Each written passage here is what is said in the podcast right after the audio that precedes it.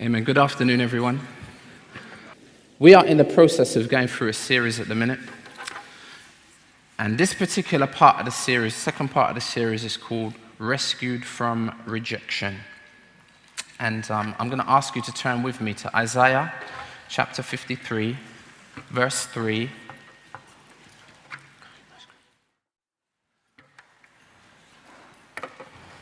And as you turn in there, I'm going to pray.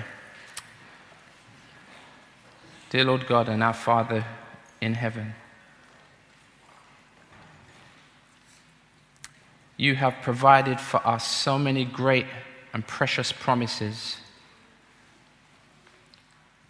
Would you please help us to be in the place where we can appreciate not just some of those promises, but all of those promises, because they are for us. And Lord, would you contribute to providing us with that understanding, even today? And it's in Jesus' name we pray. Amen. So Isaiah fifty-three, one verse, verse three. He was despised and rejected by men, a man of sorrows and acquainted with grief.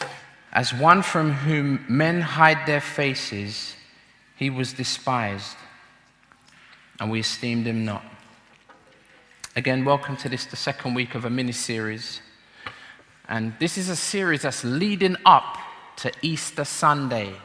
How many of you know that Easter Sunday is probably the largest and most important celebration on our Christian calendar? And the series, as I said, is called Rescued, highlighting the different aspects of the work of the Lord Jesus through his death and his resurrection. Now, the series is in five parts, as Pastor E mentioned last week. Rescue, or salvation, if you like. And it's rescue from five things. It's rescue from sin, rescue from rejection, which is what we're looking at today, rejection, for, um, rescue from slavery, rescue from wrath, and rescue from guilt. How many of you know that's a good list to be rescued from? Now, if salvation is the big picture, these are the details. If salvation is the forest, these are the trees. If salvation is the headline, then the messages over the next few weeks will make up the small print. So if I asked you, are you saved? What does that mean? Well, today we will look at one of the various things that it means. Adoption. Now, under the, the title of salvation, when a person gets saved or receives salvation, they are brought to life. And what do we call that? We call that regeneration. When a person gets saved, they're no longer guilty of sin. What do we call that? Begins with J. Justification. Now, these are, these are, these are terms that we mustn't be afraid of. And as believers, we must become appreciative of. Justification is a legal term, and it's the opposite of being condemned. When a person gets saved and are progressively changed over a process of time, what do we call that? We call that sanctification. And when a person gets saved or receives salvation, they're brought into God's family. What do we call that? Adoption. It means becoming legally related to God by becoming a son. We can call these, if you like, the shuns, right? Regeneration, justification, sanctification, adoption. The shuns that accompany salvation. We can be really guilty of just taking in information, whether it's singing or whether it's someone speaking. But this is more about taking in information. It's about transformation. That is church, quote unquote, us coming together. And if transformation isn't taking place and all we're doing is getting information, either we as pastors are not doing our job, or you're not listening.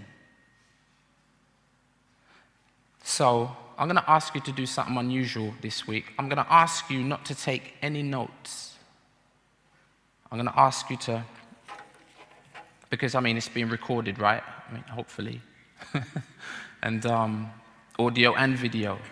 Please don't take any notes, and don't turn to any of the verses, because I've got them all up, all up on the screen. And if you're worried about maybe me preaching error and you want to check it in your Bible, you can check the recording, and you can come see me next week. I'm not going anywhere. By the grace of God, I'll be here next week, so if you need to have me up.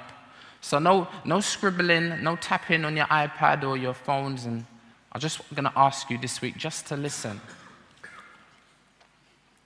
I mean, because a lot of them notes that we take, they end up getting put in some folder and put on some shelf somewhere that we'll never look at until Jesus comes back, right? So,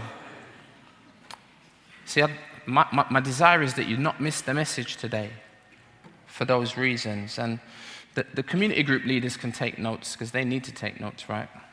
Especially for this week. Now, regarding the video, that's how we understand adoption, which is very similar to the Greco-Roman New Testament times. Edward Ferguson, who writes with regards to backgrounds of early Christianity, second edition, talking about the nature of adoption in antiquity, he says, the person adopted at any age was taken out of his previous condition.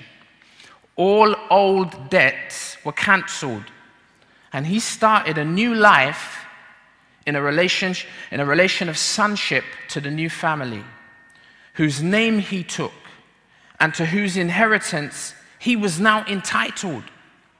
The new father now owned the adoptee's property and controlled his personal relationships, and had the right of discipline while assuming responsibility for his support and liability for his actions. This was in Paul's mind, as he particularly, more than any other New Testament writer, writes about this particular topic. Adoption is God's gracious act of including us as members in his family, sons in his household, with all the rights and privileges of our, of our new relationship with him. It's a legal term, but it's also a relational term. It's being born outside of a particular family, then being brought into an alternative family, spiritually speaking. And it refers to the state of being formally and legally declared a person's child who had never been a part of that family originally by birth. I suspect that's pretty clear. From that moment forward, they are treated and cared for as, as if they were now a natural child, with all the rights and the privileges of that new status. It's formal, it's official, it's legal. But it's more than just legal, it's relational. Now let's look at a list of some of the benefits for those who are adopted into God's family. I mean, and this is overwhelming, not just for not just for Christians. I mean, this is amazing for us as believers, as I've been thinking about this the past few weeks, and months actually. But this is wonderful for individuals who are not yet believers, who are not yet Christians, who are not yet a part of God's family. Galatians five, sorry, Galatians four, verse four and five says, but when the fullness of time had come, God sent forth his son, born of a woman, born under the law, to redeem those who are under the law, so that we might receive adoption as sons. Notice it says adoption as sons. Now, does that mean that if you're female, it doesn't relate to you? No. Girls, this includes you. It's about status and not gender. The son in ancient times benefited from all of the family privileges. And the term is patrilineal, patrilineal. It comes from, it comes from the father who bequeaths only to his male descendants. Daughters are not included. They don't inherit. Some translations, with a desire to make this more gender neutral, they translate the word what? Children. But it's not children, it's sons. And there's a difference. The N I V is fantastic, at least with regards to this verse, because it says adoption to sonship. So ladies, if you trust in Christ, you receive elevated status that females didn't enjoy historically. You now receive the legal status of sonship. So in the context of adoption, don't be offended when the Bible refers to you as sons. Ephesians five and Revelation twenty-two, they say that as Christians, we are the bride of Christ. So if as a man, I don't mind being called the bride, then you ladies ought not to worry about being called sons, amen? Okay, so what are the benefits of adoption? First of all, adoption is something that God does for us. Ephesians chapter one said, "Blessed be the God and Father of our Lord Jesus Christ, who has blessed us," and he has, "in Christ with every spiritual blessing in the heavenly places." And it's always in Christ that we're blessed. Verse four, "Even as he chose us in him before the foundation of the world, that we should be holy and blameless before him in love." He predestined us for adoption through Jesus Christ, according to the purpose of his will. Now, Pastor P already dealt with this when he went through the book of Ephesians last year. Predestination, another shun, right? God predestined us for adoption. How? Through Jesus Christ, through his death and his resurrection. Now, naturally speaking, how many adopted children have you seen initially choose their adoptive parent? None. The child doesn't choose the parent, the parent chooses the child. See, that's naturally speaking, but it's also true spiritually speaking. The parent goes wherever it is they go, to Bosnia, or they go to somewhere in Central Asia or Southern America. They go and they search for that child. And then when they find that child, they set their love upon that child. Is that not right? Now, there does come a point where the child responds, hopefully, in choosing the parent, but it's absolutely clear from this text which one comes first. Verse four, "Even as he," that is God, "chose us in him," in Christ, when? Before the foundation of the world.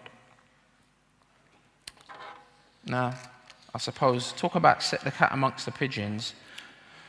Some of you probably don't know what I'm talking about, but some of you know exactly what I'm talking about. Now, can I encourage you, particularly if you've never been to community group, to go to community group this week?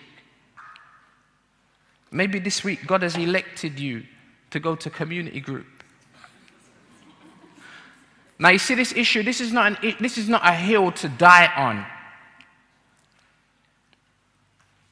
Especially if you believe that God is sovereign. Yet,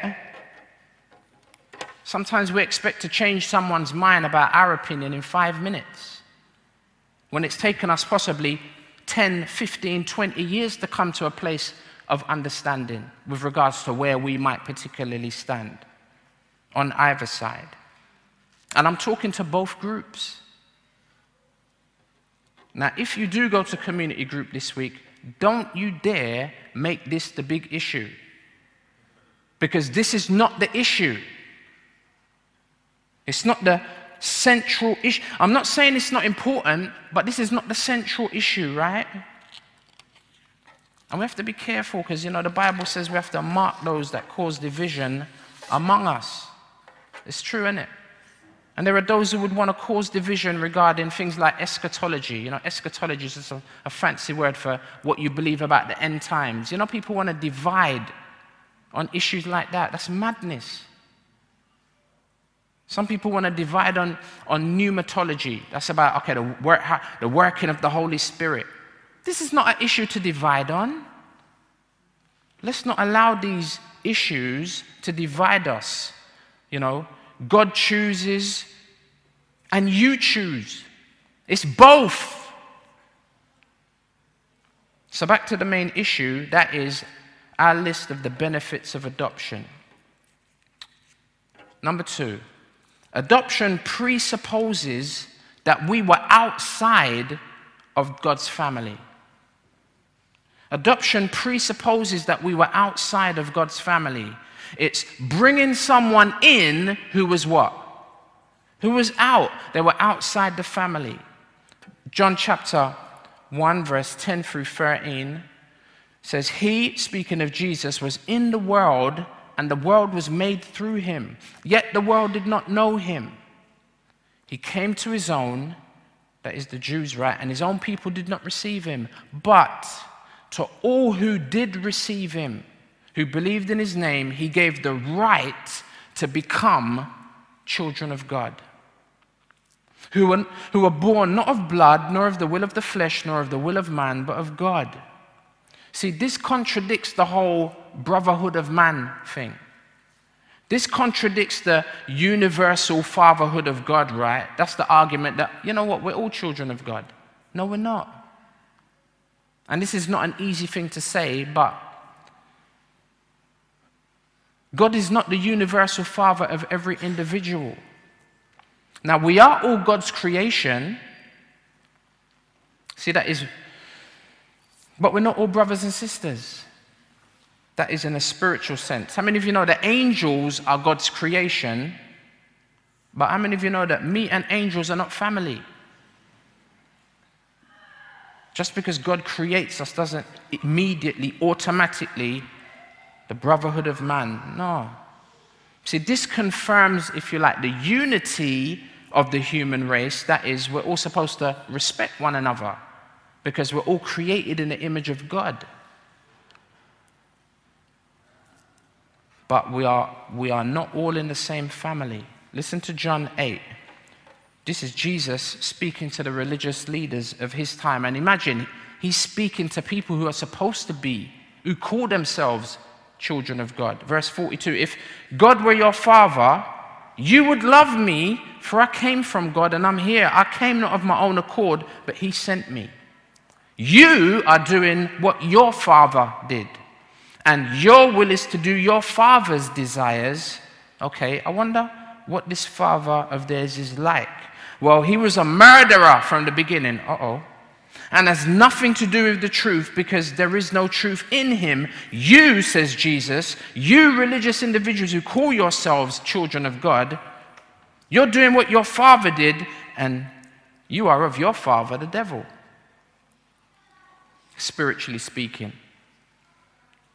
Matthew chapter six, verse seven through nine says, And when you pray, do not heap up empty phrases as the Gentiles do, for they think that they will be heard for their many words. Don't be like them. Be, see, for your Father, and obviously there's a contrast, knows what you need before you ask him. Pray then like this, Our Father in heaven, hallowed be your name. In one instant, Jesus is speaking about the devil. In another, he's speaking about God. Two different dads, two different sets of kids. If you've got different fathers, how can you be brothers in that sense? See, adoption, bringing a person in who was out, adoption presupposes that we were outside of God's family until we put our faith in Christ. The third thing that we see is adoption provides us with the Spirit of Jesus. Galatians chapter four, verse four to six says, But when the fullness of time had come, God sent forth his Son, born of a woman, born under the law, to redeem those who are under the law, so that we might receive adoption as sons. And because you are sons, God has sent the Spirit of his Son into your hearts, crying, Abba, Father. Albert Barnes says, the Lord Jesus, he was enabled to approach God with the language of endearment and love. So they, so, so they would be, he being the, the true and exalted Son of God had the spirit appropriate to such a relation. They being adopted and made like him have the same spirit. The spirit which made them like the Lord Jesus. The spirit by which they were enabled to approach God as his children and use the reverent and tender and affectionate language of a child addressing a father. It is that language used by Christians when they have evidence of adoption, the expression of the warm and elevated and glowing emotions which they have when they can approach God as their God and address him as their Father. You know whether or not you are a child of God if you cry out to him as Father. If you never cry out to him as Father, and the word is Abba, Father is Hebrew for daddy. Now my, my kids don't hesitate to call me Abba, which is a relational term of endearment. Daddy. My kids, when making a petition, they don't pull out their birth certificate to validate their relationship. They scream, Dad! Or, Daddy. See, they, they come to me boldly to obtain help in their time of need. Amen? In the context of sonship, Hebrews four verse sixteen says, let us then with confidence draw near to the throne of grace that we may receive mercy and find grace to help in time of need. We will do this intrinsically. That is, if we have genuinely been adopted into God's family. But then, sometimes, do you have a desire to cry out to God and you feel inhibited? And you're a genuine child of God. And you struggle to communicate your heart to God. And you don't sometimes because the devil deceives you at that moment, like he did to, like he did Eve in the garden, or like he tried to deceive Jesus in the wilderness. Are you really the Son of God? That's how it comes to us, isn't it? How can you pray? Well, after you just did what you just did. But yet, don't listen to that voice. If you sense the need to cry out to God as your Father, you need to do so. Don't be inhibited. Jesus cried out to the Father in Gethsemane, didn't he? We can also call out to God our Father in our time of difficulty. Adoption provides us with the Holy Spirit that enables and motivates us to cry out to God. The fourth thing that we benefit from with regards to this issue of adoption. Adoption also changes our status, that from slaves to sons. Galatians chapter six, verse six and seven, and because you are sons, God has sent the Spirit of his Son into our hearts, crying, Abba, Father, which we just read. Verse seven, so you are no longer a slave, but a son. And if a son, then an heir through God. Can you see the stark contrast? Slave to son. Talk about a giant leap for mankind. Ephesians two, verse one and two. And you were dead in the trespasses and sins in which you once walked. See, at this point, we were members of another family, right? Following the course of this world, following the prince of the power of the air, notice the spirit that is now at work in the sons of disobedience. You know, we've got a different spirit working in different sons. And it's not the Holy Spirit encouraging them to cry, Abba, Father, but this is the Spirit now that's at work in a different way.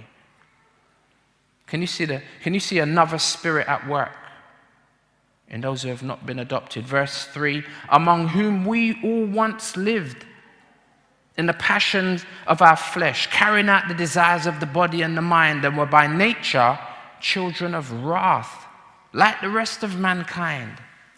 But God, being rich in mercy, because of the great love with which he loved us, even when we were dead in our trespasses, made us alive together with Christ. By grace you have been saved. And raised us up with him and seated us with him in the heavenly places in Christ Jesus. Can you see the new elevated, exalted position that we get to enjoy? Verse seven, so that in the coming ages he might show the immeasurable riches of his grace in kindness toward us. How? In Christ Jesus. Pauper to prince. Guilty pauper to glorious prince, ugly duckling to beautiful swan, slave girl to Cinderella. From children of wrath to children of God with an unprecedented inheritance. Romans chapter eight, verse fifteen through seventeen says, for you did not receive the spirit of slavery to fall back into fear. But you've received the spirit of adoption as sons, who, by whom we cry, Abba, Father. Now this is, this is not the same verses that we read before. This is Romans. Verse sixteen, the Spirit himself bears witness with our spirit that we are children of God. And if children, then heirs, heirs of God and fellow heirs with Christ. See, what does Jesus not own? Jesus said, blessed are the meek, for they shall inherit what? The earth. You want a bigger inheritance than that? I mean, God owns more than that, and we actually have more than that. But if we start with the earth, that's quite a big inheritance. I mean, there's people killing up themselves for one millionth of a slice of what's on the earth. Right? And if children, verse seventeen, then heirs, heirs of God and fellow heirs with Christ, provided we suffer with him in order that we may also be glorified with him. Suffering is unmistakably associated with glory. There's no crown without a cross. Paul says in Acts fourteen, he says that it is through much tribulation that we enter into the kingdom of heaven, the kingdom of God, which nicely leads us into our fifth and final point. The fifth point is adoption provides loving discipline. Hebrews twelve, verse five through eight says, and have you forgotten? And it's funny that he has to say that, right? It's because it's one of the things that we do, we forget. Have you forgotten the exhortation that addresses you as sons? My son, do not regard lightly the discipline of the Lord, nor be weary when reproved by him, for the Lord disciplines the one he loves, and, ch- and chastises every son whom he receives. It is for discipline that you have to endure. God is treating you as sons. For what son is there whom his father does not discipline? If you are left without discipline, in which all have participated, then you are ill- illegitimate children and not sons. Notice, this is a father speaking to a son. And no son is exempt. You see verse six? Every son, every child. Now this is the, this is the well-balanced responsibility of a parent. If you're a parent, you know. You don't always give your kids what they want. And then when they step out of line, you deal with them lovingly. And what they do never frustrates their relationship. Well, it ought not to. They will always continue to be your children, regardless of what they do. It's never going to change. That can never change. But when they when they step across the line and they they breach the boundaries, they frustrate the relationship, don't they?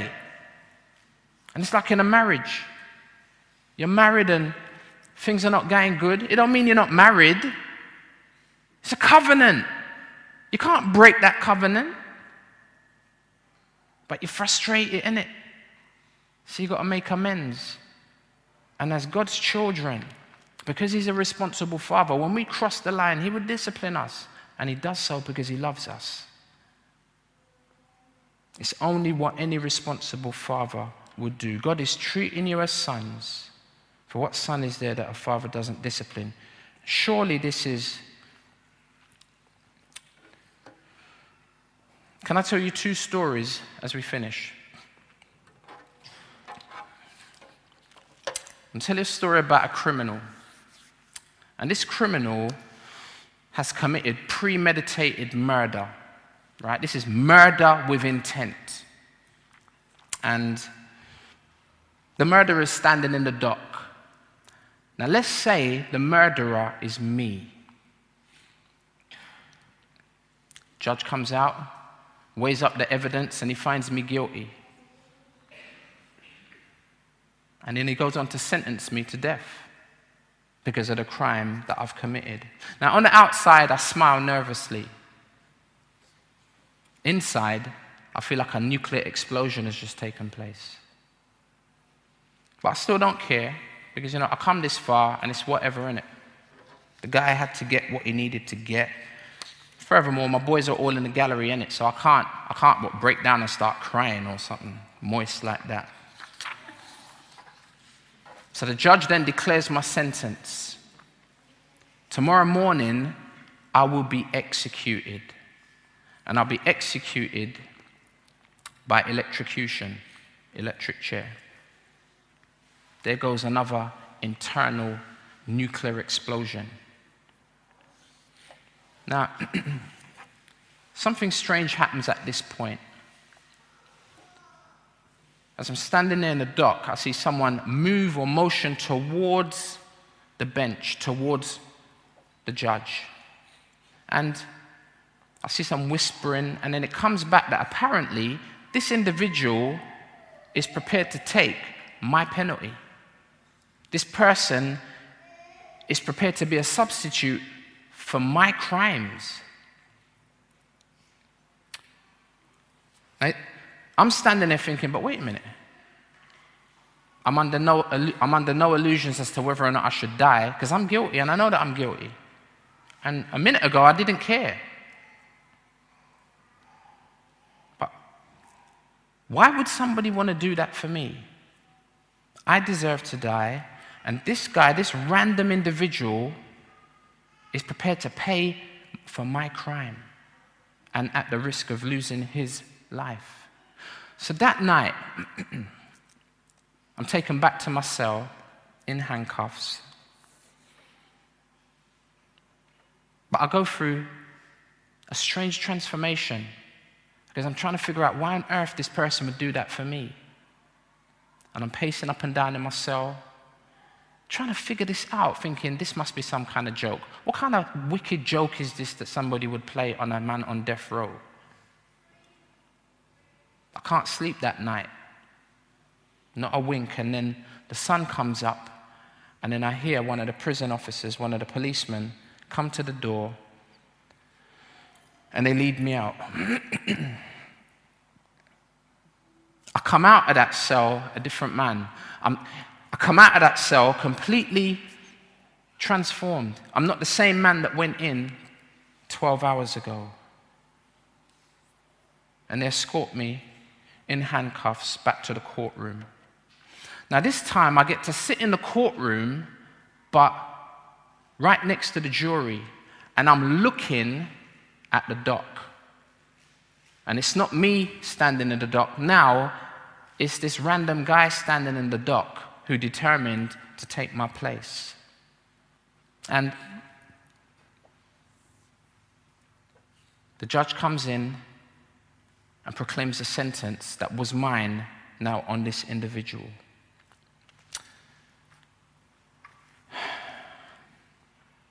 After the sentencing, same policeman that brought me in now takes me into another room, down a corridor, and in this room there's a one-way mirror-type glass, and in the other section of the room, I see this guy sitting in a chair, all strapped up.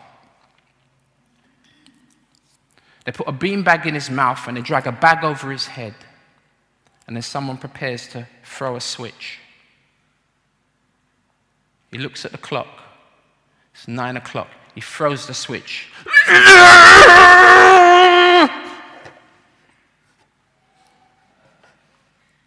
Without being over graphic, a doctor comes in, looks at the clock, and declares this man dead at nine oh five. Now, I'm on the other side of the glass. The policeman who's sitting next to me indicates for me to stand, leads me down another corridor, and I come to a counter where they hand me a bag full of my personal belongings. Same policeman takes out his key, unlocks my handcuffs, and he says, "You're free to go." He says, "It is finished." I come out the courtroom, and the sun's shining. And in the same way that I went in to that courtroom seventy-two hours ago is not the way that I come out. Now I notice the sun in the sky. I can feel the heat on my skin. And I'm a different man. Now, a few things have happened. Think about this. One, I've just been justified. I was guilty, but now I'm no longer guilty. The Lord does not hold me account, accountable for the, the crimes that I've committed. That's the first thing. How wonderful is that? But then the second thing is, I've been regenerated. That is, I've been brought to life. I'm a different person now. I don't feel the same way I felt as I look at people walking up and down the street and I see people driving in their cars and I look at the trees. I'm a different person now. You see the two things that have happened. I'm a different man on the inside. Now, how many of you know that in itself is wonderful? But salvation is more than that.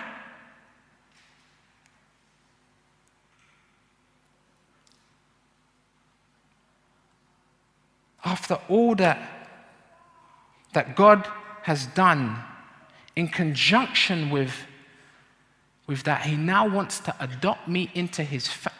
I could be walking down the street, a free man, with my couple things in my bag. No one ain't gonna come and grab me. I don't have to look over my shoulder, and I'm changed. But now, as I'm walking down the street on my own, justified and, and changed, God now says to me, "Robert, I want you to become a part of my family."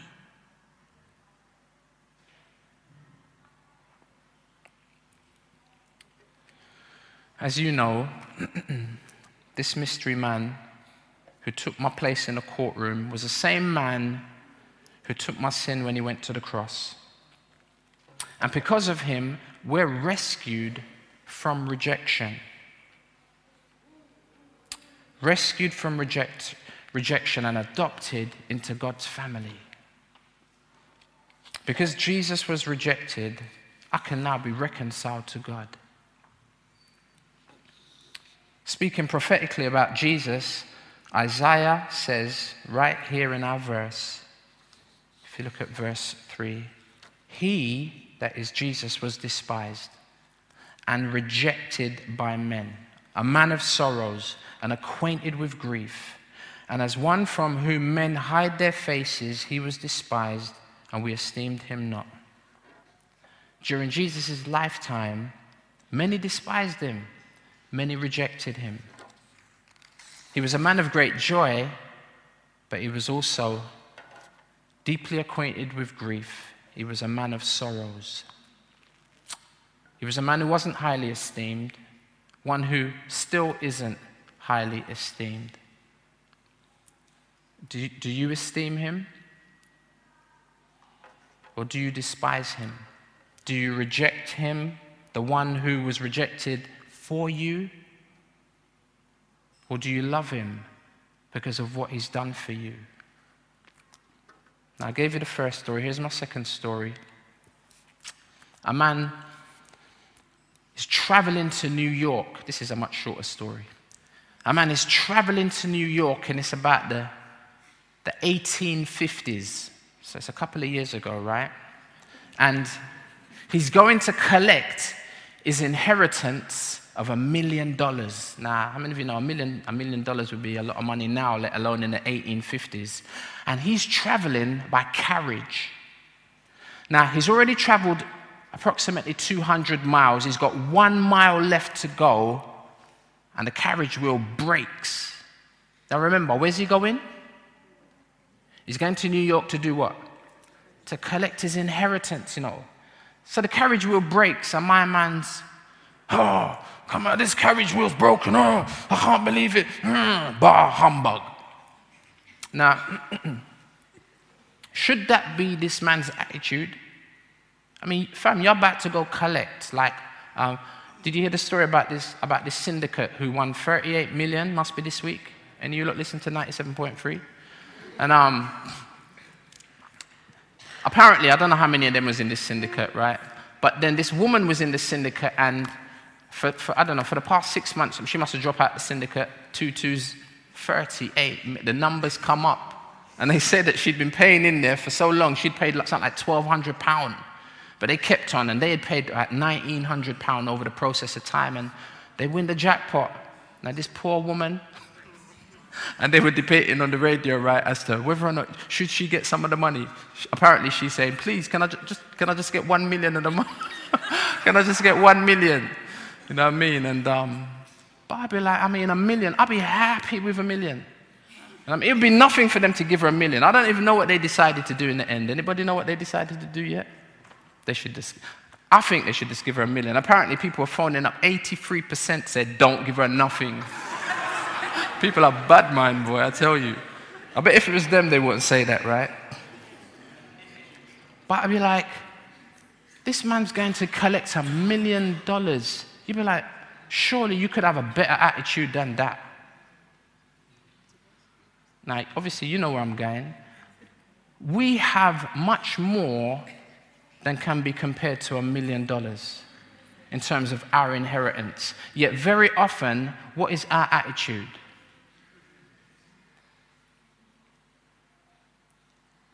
And I think,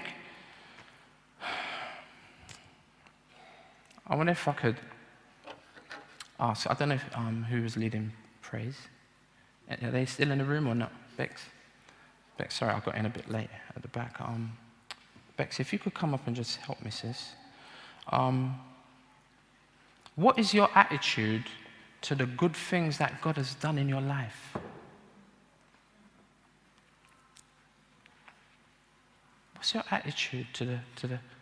Are you like this brother, moaning and murmuring and always complaining? I mean, look, the sun's shining, it's spring. What you got to complain about? I mean, even if things are not good, and I speak to myself, because I'm just like you, I'm a man of light passion. Um, God has been really good to us, and we've been rescued from rejection. It's one thing when you you know you get rejected by a girl, isn't it, guys? You know what I mean, or you're a girl and you get rejected by a guy. It's one thing when people at work shun you because you're a Christian, and but when we weigh this thing up, have I dropped you in it, sis? You sure, sure? When we weigh things up, I wonder if we could pray. Um, and then once we've prayed, maybe I'll ask Becky to lead us in a song. Shall we pray? Our Father, you who are in heaven, our Father, our Abba, thank you for the Lord Jesus who provides us with the opportunity to become your children. If we then, being evil, know how to give good gifts to our children, how much, how much more will you give to us good things who ask of you? Because you're good. Father, would you please help us to understand the grand and lofty relationship that we have with you? And Father, would you invite others who are outside of your family to join your family, even today, Lord? as they see the benefits of the multi-million pound rollover. My gosh. Lord, what a benefit it is for us to be in your family. Encourage someone to join your family today, I pray. And do that by your Spirit. And we ask that you do that, Father, in the name of Jesus. Do it for Jesus' sake, not for not for my sake, Lord, not even for the, the sake of that individual. Father, would you do it for Jesus' sake? Amen.